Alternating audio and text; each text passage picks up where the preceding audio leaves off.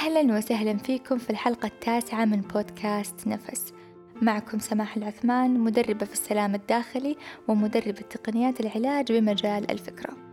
اليوم موضوعنا شيق ويحتاج تركيز عميق. ليش؟ لأن هذا الموضوع إحنا كل يوم نمارسه بس بدون ما نحس. وأحيانا نمارسه من باب الفكاهة على أنفسنا بس للأسف ينعكس سلبا علينا. خذوا نفس عميق وخلونا نبدأ. خليني أسألك سؤال. إيش أكثر صفة تصف فيها نفسك أمام الآخرين؟ بسرعة لا تفكر كثير. أول كلمة جت ببالك هي الكلمة الصحيحة. إذا كانت الجملة إيجابية هنيئا لك. وإذا كانت سلبية وسع صدرك لأن اليوم بساعدك. بس قول لي إيش كانت الجملة؟ هل قالت أنا مفهية؟ أنا غبية؟ أنا ما أعرف أسوي شيء؟ أنا عصبي؟ أنا مسكين. إيش الجملة اللي ذكرتها؟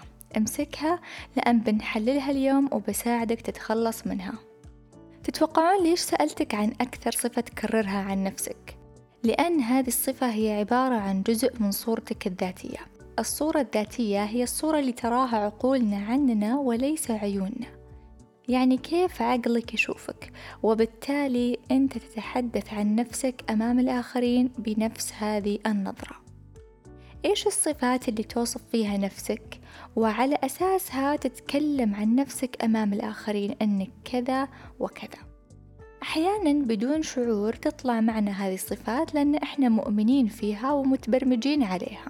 هذه الصورة لها أكثر من مصدر تكونت داخل عقلك الباطن اللي هو المسؤول عن تخزين المشاعر والصور ويطلعها لك لما تحتاجها. طيب إيش هي هذه المصادر؟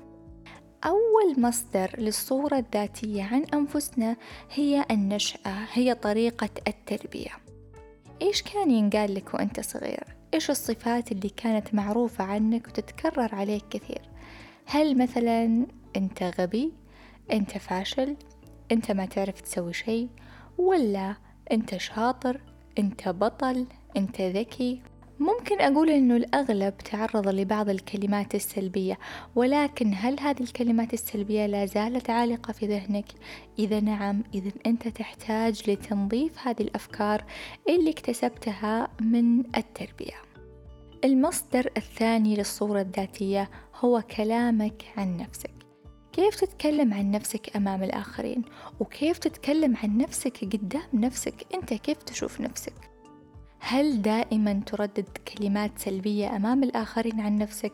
مثلا أني أنا مو شاطر أنا ما أصلح لشيء أنا كل ما أسوي شيء يفشل. هل دائما تردد هذه الكلمات عن نفسك؟ إذا نعم انتبه لأنك أنت كذا قاعد تبرمج عقلك اللاواعي المصدر الثاني هو كيف أنت تتحدث عن نفسك أمام الآخرين وكيف تتحدث مع نفسك بينك وبين نفسك. يعني هل دائما أنت تنسب الأخطاء اللي تتعرض لها للسلوك أو لذاتك أو تنسبها لشخصك أنت؟ يعني مثلا لو شخص يعاني من العصبية ولكن يوصف هذه المشكلة بأنه ينسبها له كصفة فيقول أنا عصبي. بدل ما أنه يوصف السلوك أو يوصف الشعور فقط ويقول أنا أشعر بالعصبية يقوم يقول أنا عصبي. فكلمة أنا عصبي هذه كأنه يوصف نفسها بصفة مثل كأنه يقول أنا لون شعري أسود أنا لون بشرتي أسمر. فتصير العصبية جزء من صفاته وبالتالي عقله يتبرمج على هذا الأساس. فأسلوب حياته كله يكون أنه هو إيش؟ شخص عصبي. حديثك مع نفسك له دور كبير جدا في برمجة عقلك وبالتالي يؤثر على سريان حياتك. تشير الدراسات أن الأشخاص الطبيعيين يتحدثون إلى أنفسهم قرابة خمس آلاف كلمة. ثمانين بالمية من هذه الكلمات سلبية. كل شيء تقوله عن نفسك له أثر كبير على نفسيتك. وبحسب العلاج السلوكي المعرفي أن كل شيء تفكر فيه هو الذي يحدد سلوكك وتصرفاتك. وبالتالي يحدد أحداث حياتك. يعني إذا أنت شخص تقول أنا عصبي راح تلاقي أمور كثير تعصبك. تقول أنت فاشل راح تلاقي كثير أمور تتعطل في حياتك وما تقدر تحلها وهكذا. المعلومة المهمة اللي أبيك تفهمها من حلقة اليوم أن كل كلمة إيجابية أو سلبية تتكلم فيها عن نفسك تتخزن في عقلك الباطن وعقلك الباطن هو المتحكم في أحداث حياتك فخليك ذكي وأعرف كيف تبرمجه بطريقة تخدمك وتساعدك طيب سماح وبالنسبة للكلمات اللي سمعناها وإحنا أطفال كيف نقدر نتخلص منها؟ أولا بما أني أنا أشتغل على المشاعر حدد شعورك تجاه هذه الكلمات. مثلا كلمة أنت مو فالح في ولا شيء. إيش مشاعرك تجاهها؟ عندك غضب، عندك خوف، عندك تأنيب، تردد، حدد مشاعرك تجاه الكلمة اللي انقالت لك وابدأ فرغ هذه المشاعر. سبق وتكلمت عن طرق تفريغ المشاعر في حلقة كيف أنظف الماضي فإذا ما سمعتها أنصحك أنك ترجع لها وتسمع الطريقة. على العموم اختار أي طريقة تناسبك وتعامل مع هذه المشاعر المرتبطة بهذه الفكرة. ثم ابدأ ببناء صورة جديدة عن طريق الكلام الإيجابي والخيال. نعم الخيال. بحسب كتاب Psycho-Cybernetics للكاتب مالتز يقول أننا نقدر نغير صورتنا الذاتية عن طريق الخيال وأن العقل اللاواعي ما يفرق بين الحقيقة والخيال ولكن يتعامل بالشعور. فإذا أنت تبغى على سبيل المثال أنك أنت تكون متحدث ناجح أمام الناس ولكن هذه المهارة ما هي جيدة عندك أو خلينا نقول بسيطة. ابدأ بالخيال. تخيل أنك أنت قاعد تتكلم قدام جمهور كبير والجمهور شوف كيف صورته شوفه سعيد شوفه مبسوط بأدائك شوفه مستمتع بأدائك. وشوف نفسك أنك أنت واثق من إلقائك أمام الآخرين وأنك جدا مبدع. وكرر هذا الخيال أكثر من مرة حتى تبرمج اللاواعي لأن زي ما ذكرنا أنه هذا العقل يتبرمج عن طريق الخيال. وبنفس الوقت شوف إذا ظهرت عندك مخاوف تجاه الفكرة مو غلط إنك تشتغل عليها وتنظفها. إذا إذا أنا عندي مشكلة أو عائق في حياتي يعيقني عن تحقيق أهدافي قد أكون أنا السبب. صورتي الذاتية عن نفسي هي السبب بس أنا غير واعي لها. لذلك احرص اليوم أنك تكتب الأشياء اللي متعطلة في حياتك. وشوف كيف صورتك الذاتية وكيف تتكلم عن نفسك أمام الآخرين بخصوص هذا الموضوع. إذا كانت سلبية غير الفكرة وابدأ ببناء صورة إيجابية جديدة. خليني أشاركك أهم ثلاث خطوات لصورة ذاتية إيجابية. واحد أول شيء انتبه للكلمات اللي تتعرض للذات. يعني إذا تبي تنتقد أي شيء لا تنتقد ذاتك انتقد السلوك. يعني لا تقول أنا عصبي أنا غبي.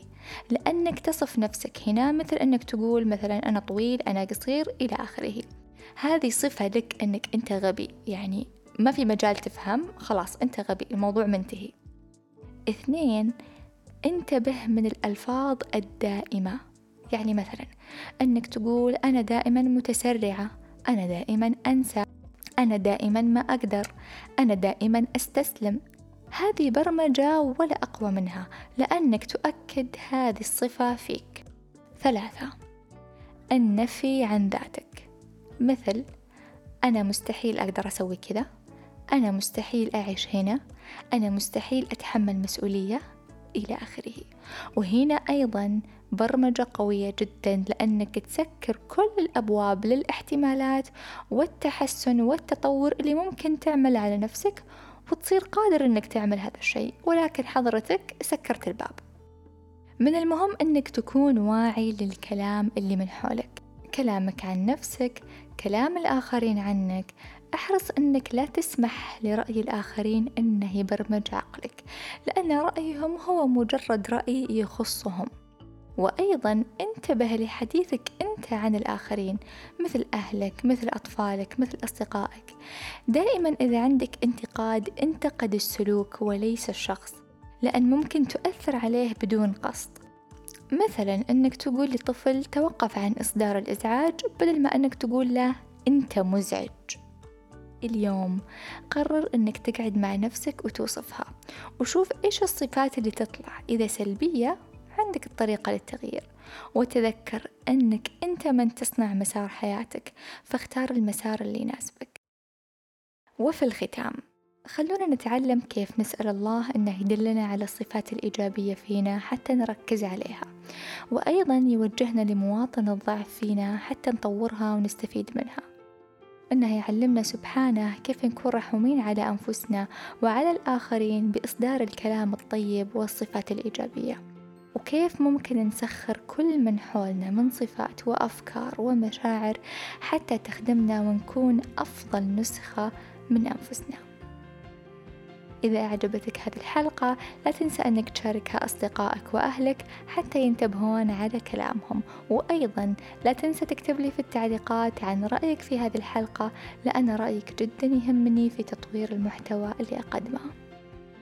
ألقاكم في الحلقة القادمة اللي عنوانها القبول مفتاح الوعي. في أمان الله.